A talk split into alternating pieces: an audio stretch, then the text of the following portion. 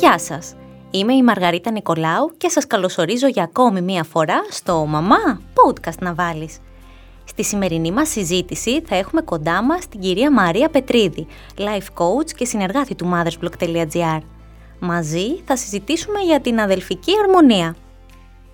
Ξέρετε, εκείνη την αρμονία που θέλουν όλοι οι γονείς να έχουν στο σπίτι με δύο, τρία ή και παραπάνω παιδιά. Πώς θα ελαττώσουν τους αδελφικούς καυγάδες, πώς θα καταφέρουν να έχουν την ουσιαστική αδελφική αρμονία στο σπίτι.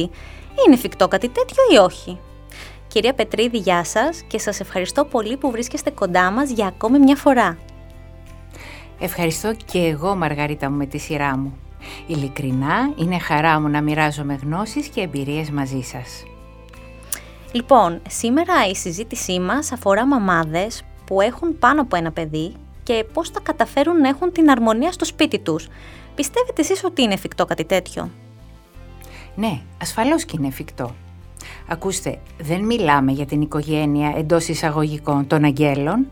Σε ένα σπίτι θα υπάρξουν διαφωνίες, θα υπάρξουν εκνευρισμοί, διεκδικήσεις, ανταγωνισμοί. Το θέμα όμως είναι πώς εκφράζονται όλα αυτά. Ποιες συμπεριφορές επικρατούν και τι όρια υπάρχουν. Από την άλλη καταλαβαίνετε ότι τον σημαντικότερο ρόλο τον παίζουν οι γονείς. Δηλαδή το πώς συμπεριφέρονται στα παιδιά τους, πώς συμπεριφέρονται μεταξύ τους. Ποιος και πώς είναι ο κώδικας επικοινωνίας μεταξύ τους. Πώς διαφωνούν. Όταν διαφωνούν, γιατί οι άνθρωποι είναι και είναι απόλυτα λογικό να διαφωνούν. mm Πώς αντιδρούν στις δύσκολες στιγμές και παρεξηγήσεις μέσα στην οικογένεια. Τα παιδιά δεν θα σταματήσω να το λέω. Αντιγράφουν το περιβάλλον τους. Και το σημαντικότερο περιβάλλον για αυτά είναι η οικογένεια. Αν θυμάμαι καλά, είστε κι εσείς μαμά με πάνω από δύο παιδιά, σωστά; Πράγματι, έχω τρία παιδιά. Θέλετε να μας μιλήσετε λίγο για τον τρόπο που διαχειριζόσασταν τις συγκρούσεις και τους διαπληκτισμούς στο σπίτι; Ναι, πολύ ευχαρίστως. Σαν χαζομαμά για τα παιδιά μου μπορώ να μιλάω πολλές ώρες. Θα προσπαθήσω να είμαι όσο πιο σύντομη μπορώ. Έχω λοιπόν τρία παιδιά, δύο της κοιλιάς και ένα της καρδιάς όπως λέω. Αυτό σημαίνει ότι κάποια στιγμή μετά το διαζύγιο από τον πρώτο μου γαμο βρέθηκα με τον δεύτερο σύζυγό μου, ο οποίος είχε ένα αγοράκι 8 ετών. Ο ίδιος ήταν χείρος, έτσι λοιπόν μεγάλωσα εγώ και τον τρίτο μου πλέον γιο, ο οποίος είναι σήμερα 21 ετών. Τα δυο παιδιά από τον πρώτο μου γάμο είναι μεγαλύτερα. Ο γιος μου είναι σήμερα 27 και η κόρη μου 33. Λοιπόν, τα δυο μου παιδιά μεγάλωναν, μπορώ να πω, αρκετά αρμονικά. Δεν είχα αντιμετωπίσει ακραίες συμπεριφορές και συγκρούσεις. Είχαν έξι χρόνια διαφορά, οπότε για την κόρη μου ο αδερφός της ήταν το μωρό μας, το παιδί μας όπως Ήταν μια έκφραση που χρησιμοποιούσε και χρησιμοποιεί ακόμα και σήμερα και για τα δύο αγόρια. Όταν ήταν λοιπόν μικρή και ο αδερφός της ήταν μωρό, την θυμάμαι να μου λέει «Μαμά, το παιδί μας κλαίει» ή «Μαμά, να πάρω αγκαλιά το μωρό μας». Τον ταΐζαμε παρέα και την άφηνα να έχει ενεργό ρόλο στο μεγάλωμά του, όσο μπορούσε βέβαια να έχει. Μετά μεγαλώνοντας ο καθένας είχε τις δικές του παρέες στην εφηβεία, στο πανεπιστήμιο. Η αλήθεια είναι ότι δεν κάνανε πολύ παρέα μεγαλώντας μεταξύ τους, αλλά στο σπίτι από μικρά συμβίωναν ήρεμα και θα έλεγα με σεβασμό. Εδώ θα σας πω κάτι. Αργότερα μου εκμυστηρεύτηκαν ότι είχαν έναν έντονο και απολύτιστο καυγά μια ημέρα που η κόρη μου διάβαζε για πανελλήνιες και ο γιος μου έκανε φασαρία με τους φίλους του στο σπίτι. Η κόρη μου έχασε τον έλεγχο και άρχισε μια σύγκρουση με φωνές και ιστερίες από μέρους της. Εγώ έλειπα γιατί ήμουν βεβαίως στη δουλειά μου. Όταν γύρισα όμως δεν μου είπαν τίποτα. Ούτε ο ένας ούτε η άλλη. Τσιμουδιά δεν είχαμε συνηθίσει να συμπεριφερόμαστε έτσι και πιστεύω ότι και οι δύο αισθάνονταν άσχημα. Το έμαθα πολύ αργότερα, μου το εκμυστηρεύτηκαν αργότερα, αρκετά αργότερα. Όταν ήρθε και ο τρίτος γιος στην οικογένεια, τα πράγματα κύλησαν ομαλά. Χρειάστηκαν το χρόνο τους για να συνδεθούν, αλλά στο μεταξύ διάστημα αυτό που παρατηρούσα ήταν ότι υπήρχε σεβασμός και απέφευγαν τις συγκρούσεις. Ξέρετε κάτι, καταλάβαινα ότι μπορεί να δυσκολεύονταν να αποδεχθούν ο ένας τον άλλον, αλλά υπήρχε καλή πρόθεση από μέρους της από μέρους τους. Και βέβαια η ατμόσφαιρα στο σπίτι ήταν ήρεμη και ενωτική από εμάς τους γονείς, οπότε ξεπεράστηκε γρήγορα αυτή θα έλεγα η άχαρη χρονική περίοδος. Τώρα έχει το καθένα από τα παιδιά μου την προσωπική του ζωή. Τα δυο μεγάλα ζουν σε δικό του σπίτι και μπορεί να περάσουν μέρες αρκετές μέχρι να βρεθούν να συναντηθούν. Είναι όμως αγαπημένα και αυτό που βλέπω με χαρά είναι ότι όταν συμβαίνει κάτι άσχημο στο ένα, τρέχουν αμέσως τα άλλα δύο να συμπαρασταθούν. Επίσης έχουμε διατηρήσει στο Messenger την ομάδα της οικογένειας, φαμίλια όπως την έχουν ονομάσει τα παιδιά. Εκεί μέχρι σήμερα μοιραζόμαστε τα της οικογένειας, ανταλλάσσουμε πληροφορίες, καλημεριζόμαστε, φωτογραφίες και το κυριότερο μόλις συμβεί κάτι σε κάποιον με ένα μήνυμα έχουν ενημερωθεί όλοι. Είναι αυτό που λέω η τεχνολογία στη θετική της πλευρά. Όμως για να επανέλθω στην ερώτησή σου και να ολοκληρώσω Μαργαρίτα μου, εγώ διαχειριζόμουν πάντα τις διαφωνίες και συγκρούσεις με διάλογο και βάζοντας κανόνες λειτουργίας της οικογένειας. Αλλά νομίζω ότι το σημαντικότερο ρόλο έπαιξε η συμπεριφορά μας, των γονιών εννοώ. Είμαστε άνθρωποι που σεβόμαστε και κρατάμε τα όρια πάντα στον τρόπο επικοινωνίας μεταξύ μας. Υπήρχε ηρεμία στο σπίτι. Δεν ήμασταν ούτε είμαστε τέλειοι και δεν θέλω να περάσω την εικόνα της τελειας και ψεγάδιας της οικογένειας προς Θεού. Υπήρχαν όμως όρια που τα σεβόμασταν όπως και κανόνες τους οποίους προσπαθούσαμε να τηρούμε. Κάποια μαμά που μας ακούει σίγουρα θα τα άκουσε όλα αυτά ουτοπικά. Εγώ τουλάχιστον που μιλάω με μαμάδες που έχουν δύο παιδιά, τρία, ε, θα λέγανε αυτή τη στιγμή τι ωραία τα λέει, πόσο θα ήθελα να ζω κι εγώ σε ένα τέτοιο περιβάλλον, αλλά το δικό τους περιβάλλον στη... είναι πιο δύσκολο. Για παράδειγμα, όταν τα αδέρφια τσακώνονται έντονα και ειδικά τα παιδιά δημοτικού, κοπανάνε πόρτες, βρίζουν το ένα το άλλο και δεν τα έχουν μάθει απαραίτητα από την οικογένειά τους αυτά. Ίσως τα έχουν πάρει από το σχολείο, από την τριβή που έχουν από άλλους μαθητές ή μαθητές, από την τηλεόραση, από τα τάμπλετ, γιατί καλώς ή κακώς έχουν μπει στη ζωή μας όλα αυτά. Μία μαμά τι πρέπει να κάνει, πώς πρέπει να διαχειριστεί αυτή την κατάσταση, την έντονη κατάσταση που ένα παιδί κοπανάει πόρτες, βρίζει, ενδεχομένως να σηκώσει και χέρι επάνω στην αδερφή του, στον αδερφό του ή στη μαμά που πάει να το οριοθετήσει. Μαργαρίτα μου, σε ένα σπίτι μέσα στο οποίο τα παιδιά μεγαλώνουν και δεν ακούν βρισιές, δεν χτυπούν οι πόρτες στους καυγάδες, δεν εκτοξεύονται αντικείμενα, είναι λίγο δύσκολο να εκδηλώσουν τέτοιες συμπεριφορές. Βεβαίως Υπάρχουν γιατί τα παιδιά αντιγράφουν. Θα σας εξηγήσω όμως. Όλα, εξαρτά, όλα εξαρτώνται από τον μαέστρο και σε αυτή την περίπτωση ο μαέστρος της ορχήστρας που λέγεται οικογένεια ε, είναι οι γονείς. Όπως στην ορχήστρα το κάθε όργανο είναι διαφορετικό, έτσι και σε μια οικογένεια το κάθε παιδί είναι διαφορετικό από το άλλο. Ε, με το δικό του χαρακτήρα. Παρ' όλα αυτά ο μαέστρος με τη μαγική μπαγκέτα του φέρνει τη συνύπαρξη και την αρμονία. Επομένως, οι γονείς χρειάζεται να δίνουν το παράδειγμα με τη συμπεριφορά τους, διότι ό,τι και να λένε στα παιδιά, όταν τα παιδιά βιώνουν μια άλλη πραγματικότητα, ε, αυτήν θα υιοθετήσουν. Τώρα, αν διαπιστώσουν ότι κάποιο από τα παιδιά τους μεταφέρει στο σπίτι συμπεριφορές που βλέπει π.χ. στο σχολείο από τα άλλα παιδιά, ε, εκεί ναι, χρειάζεται άμεση Συζήτηση με το παιδί, άμεση πριν παγιωθεί κάποια άσχημη συμπεριφορά, για να διευκρινίσει η μαμά την διαφορά της ατμόσφαιρας που υπάρχει στο σπίτι και ασφαλώς να θέσει όρια και κανόνες, ξεκαθαρίζοντας ότι η παραβίασή τους θα έχει και κάποιες συνέπειες.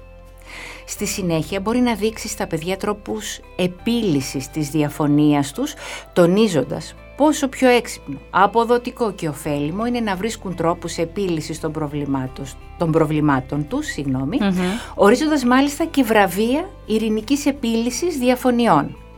Με αυτόν τον τρόπο θα τους δίνει κίνητρο για να μάθουν να λειτουργούν έτσι. Άλλωστε, τι νομίζετε μανούλες μου, τους δίνετε μαθήματα ζωής, γιατί η ίδια η ζωή αργότερα θα τα επιβραβεύει ανάλογα με τη δράση και τη συμπεριφορά τους. Τι γίνεται τώρα στην περίπτωση που το ένα παιδί πιστεύει ότι η μαμά ή ο μπαμπάς αγαπούν περισσότερο το αδελφάκι του; Ναι, συζητήστε με το παιδί σας εκφράζοντάς του την αγάπη σας. Το πόσο υπερήφανοι είστε γι' αυτό και εξηγώντας του ότι η αγάπη σας είναι μεγάλη και απεριόριστη γι' αυτό αλλά και για τα αδέλφια του. Δώστε προσωπικό ίσο χρόνο στον καθένα από τα παιδιά σας. Και προσέξτε, μην υποχρεώνετε το μεγαλύτερο παιδί, το πρωτότοκο, να μεγαλώσει γρήγορα και πριν την ώρα του. Να εκφράζετε συχνά τα συναισθήματά σας στα παιδιά σας και να τα ενθαρρύνετε να τα εκφράζουν και αυτά. Κάτι άλλο που θέλω να προσέξετε. Μπείτε στη διαδικασία να παρατηρήσετε τη συμπεριφορά σας απέναντι στο παιδί που νιώθει ότι αδικείται στην αγάπη. Ίσως κάνετε κάτι που δεν έχετε αντιληφθεί και το οποίο ενισχύει την πεποίθησή του. Πολύ σημαντικό, αποφύγετε τις συγκρίσεις ανάμεσα στα παιδιά. Να τονίζετε πάντα πόσο ξεχωριστά είναι και να τους επισημαίνετε τα ιδιαίτερα ταλέντα που έχει το καθένα λέγοντας πόσο, μα πόσο υπερήφανοι είστε γι' αυτά. Φροντίστε να έχει το κάθε παιδί τα δικά του προσωπικά αντικείμενα, τα δικά του παιχνίδια, τον δικό του χώρο, έστω και να συρτάρει ράφι που θα θεωρεί ότι είναι δικό του. Μην τους λέτε ποτέ ψέματα. Εκφράστε την αγάπη σας εξίσου και προσπαθήστε να είστε δίκαιοι προς όλα τα παιδιά. Αφήστε τα να λύνουν μόνα τους τις διαφορές τους και μην μπαίνετε στη διαδικασία. Ποιος άρχισε πρώτος, ποιος στέει. Μην το κάνετε αυτό. Επίσης δείξτε απέραντη αγάπη και στο παιδί που νιώθει ότι δεν αγαπιέται αρκετά. Αφιερώστε του χρόνου, διδάσκοντάς του με ηρεμία την αλληλεγγύη και την αγάπη, τη συνύπαρξη της οικογένειας σαν μια ενωμένη ομάδα. Αδελφική αρμονία και κανόνες. Μήπως μια μαμά θα έπρεπε να βάλει κάποιους κανόνες στο σπίτι, κανόνες για να περιορίσει αυτές τις διαφωνίες που έχουν τα αδέρφια γενικότερα μέσα σε αυτό. Ασφαλώς και χρειάζεται να μπουν κανόνες, Μαργαρίτα μου. Οι κανόνες βάζουν τα παιδιά στη διαδικασία να μάθουν να λειτουργούν και να συνεπάρχουν, όπως θα χρειαστεί και στο μέλλον να κάνουν σαν ενήλικες απέναντι στην κοινωνία. Θέστε λοιπόν μανούλες σαφείς και δίκαιους κανόνες που θα εμποδίζουν την επιθετική συμπεριφορά, όπως επίσης θα βάζουν και όρια στον τρόπο λεκτικής επικοινωνίας. Η παραβίασή τους εννοείται ότι θα συνεπάγεται κάποιες λογικές και σταθερές συνέπειες. Πάνω σε αυτό, στους κανόνες, κάποιες μαμάδες έχουν τον κανόνα «φταίει το ένα, την πληρώνουν όλα». Πρέπει να την πληρώνουν όλα. Σε καμία περίπτωση, Μαργαρίτα μου.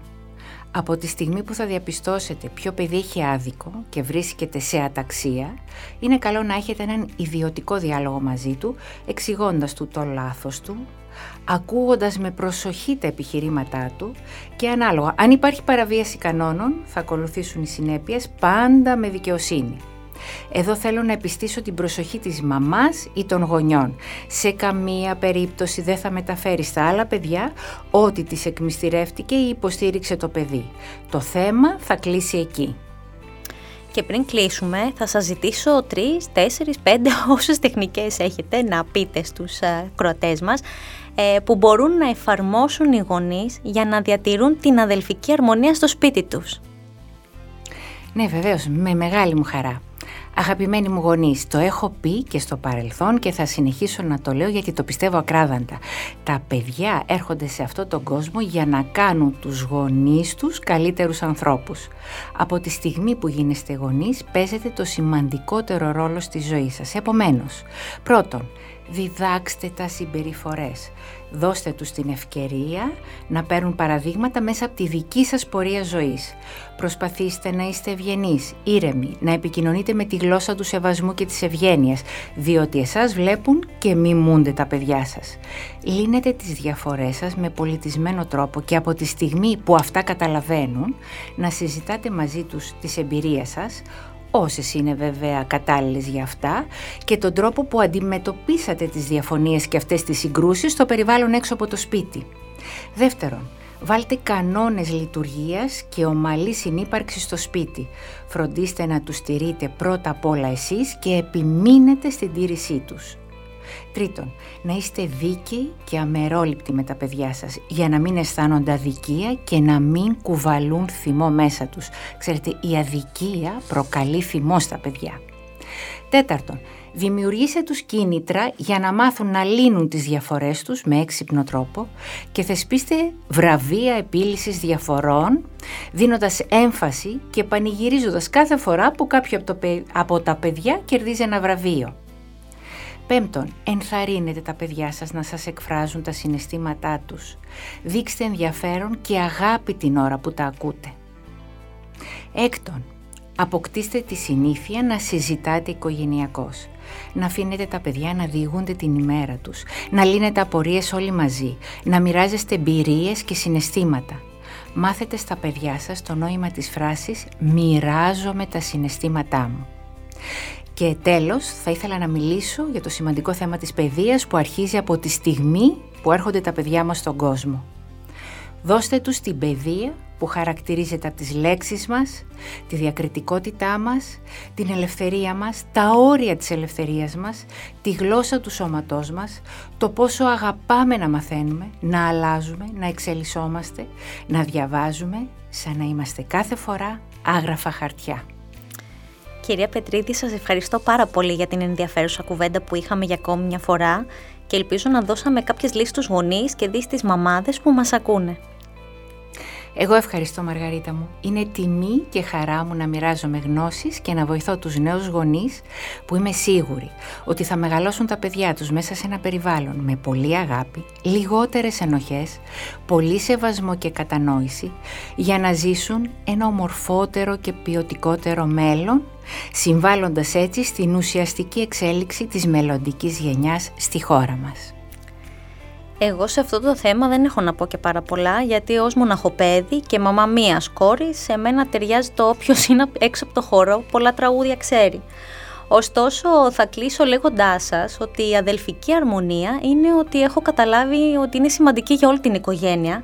Γι' αυτό εξηγήστε στα παιδιά σας ότι η οικογένειά σας λειτουργεί καλύτερα σαν ομάδα, όπως ανέφερε και η κυρία Πετρίδη προηγουμένως, η οποία πετυχαίνει πολλά περισσότερα μόνο όταν είναι ενωμένη.